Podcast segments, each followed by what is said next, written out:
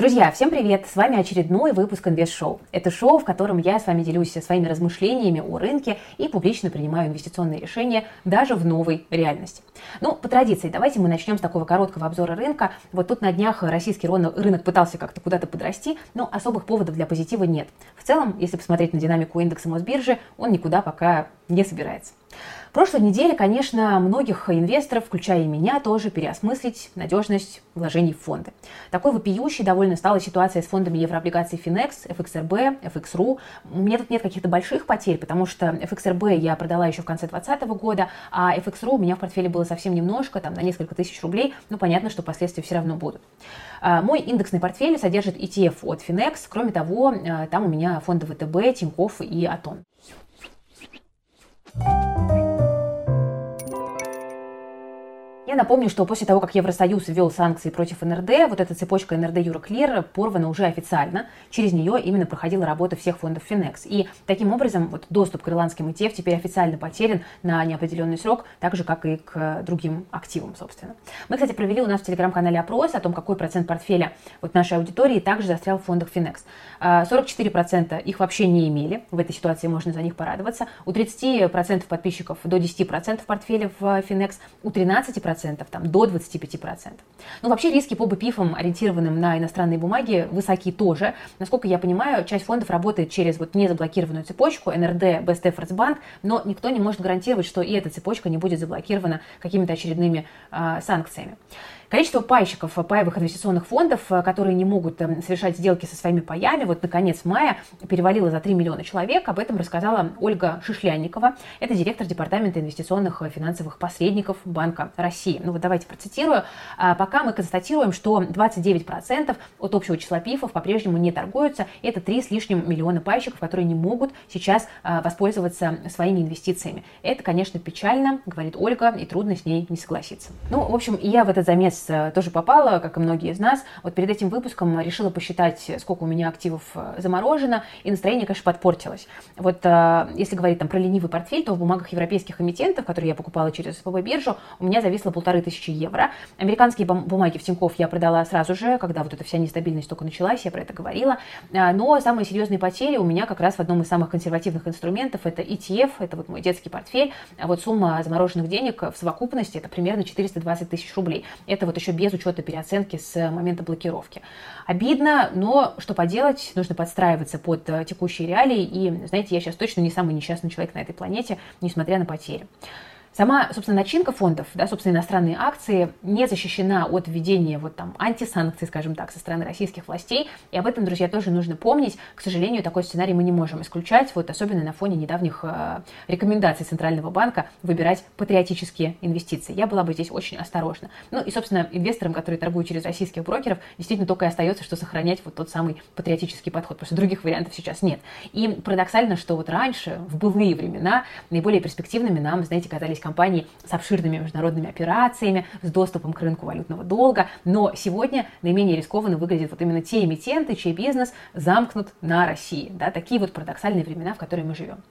Ну, отмечу, что Центробанк совсем уж не бросает инвесторов в трудной ситуации. В России сегодня почти вот 3 миллиона пайщиков, которых затронула проблема блокировки фондов, и регулятор вместе с Науфор заявил, что разрабатывает сейчас план о том, как возобновить торги пифами. И основная идея в том, чтобы разделить доступные и заблокированные активы. По части фондов это можно сделать относительно безболезненно, но там, где доля заблокированных активов велика, вот там могут возникать проблемы. А, мы про это писали подробно, если хотите узнать в деталях, почитайте у нас пост в Телеграме, мы там разбирали вот эти все планы планы по разблокировке. Это важно. Ну, собственно, моя стратегия какая? Я сейчас не покупаю акции иностранных компаний и не покупаю фонды, потому что меня смущают вот эти инфраструктурные риски, которые остаются, на мой взгляд, достаточно высокими. Что же тогда покупать? Друзья, вы не поверите, но сегодня я буду покупать акции. Кого берем? Может быть, Петропавловск, ведь там же всегда говорят, что нужно покупать дешевый актив. Но нет, спасибо. Не вариант, потому что компания вот наняла внешнего консультанта, будет искать возможные варианты выхода из ситуации с долгами. Там рассматривается также вариант продажи долей в операционных компаниях группы. Ну а, собственно, без своих российских операционных дочек э, иностранный эмитент, вот этот Петропавловск PLC, это, по сути, просто пустышка, да, оболочка. И э, мы тут полагаем, что на этом эмитенте, к сожалению, можно ставить э, крест. Кстати, мы ситуацию с Петропавловском тоже довольно подробно разбирали. Это важный прецедент, по сути, первый первой из российских компаний. Тоже почитайте и тоже оставлю в описании ссылочку. Друзья, кстати, если вы чувствуете, что вы недостаточно разобрались в финансовых инструментах фондового рынка, то загляните в Академию инвестиций от Тинькофф. Там вы найдете множество бесплатных обучающих материалов, как для начинающих инвесторов, так и для тех, кто уже не первый год на бирже работает. Академия доступна каждому, то есть не обязательно для этого иметь брокерский счет в Тинькофф, но если вы все-таки хотите его открыть, вы можете сделать это по ссылке в описании к этому видео и по промокоду, который я тоже оставлю внизу, а, вы можете получить акцию от Тинькофф в подарок. Ну, собственно, а кто же из акций выглядит хорошо? Вы знаете, еще месяц назад я об этого не сказала, я даже боялась посмотреть в сторону «Газпрома», но сейчас понятно, что не так-то уж и просто российский газ заменить, да, тем более внести против него эмбарго. Разговоров про это много, но я уже вот в прошлых выпусках акцентировала ваше внимание на том, что торги парой э, рубль-евро на московской бирже бьют все рекорды по объемам. То есть, наверное, схема на газ, вот эта схема газ за рубли действительно работает. И, кроме того, «Газпром» готов делиться прибылью с инвесторами, да, объявлены дивиденды. И вот даже сейчас, после активного роста прошлой неделе дивидендная доходность акций «Газпрома» остается на довольно высоком уровне, это порядка 17%. Есть перспективы того, что и дальше компания продолжит э, щедрые дивиденды платить. Э, в первом полугодии этого года «Газпром» продолжит, очевидно, получать сверхприбыли да, на фоне геополитической напряженности. Э, ну, в принципе, это уже произошло, да, он их получил. То есть можно рассчитывать на хорошие дивиденды в ближайшем будущем. Падение цен пока никто не ждет. Ну, собственно, динамика акций компании подтверждает фундаментальные выводы, такой классический тренд на рост, разбавленный этапами консолидации. Друзья, в пятницу состоится очередное заседание ЦБ, от которого аналитики ожидают очередного снижения ставки, возможно, довольно резкого, и поэтому можно предположить, что рост акций «Газпрома» все-таки продолжится на фоне снижения доходности ОФЗ и корпоративных облигаций. Да, инвесторам нужно что-то покупать. Ну, хотелось бы прикупить еще что-нибудь, еще какую-нибудь не сырьевую компанию, желательно растущую.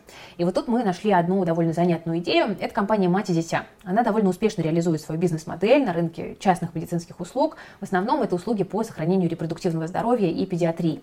У компании хорошая маржинальность. Вообще последние 9 лет она держится примерно на одном уровне. Это выше 30%, и это хорошо. Но есть одно но.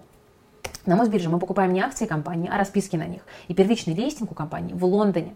При этом сам эмитент зарегистрирован вообще на Кипре. И вот на фоне текущих проблем, да, совсем иностранным, как бы и хочется, и колется. Ну, собственно, мать и дитя выглядит самой дешевой компанией в своем секторе. Как раз-таки это происходит именно за, из-за неизвестной судьбы э, депозитарных э, расписок.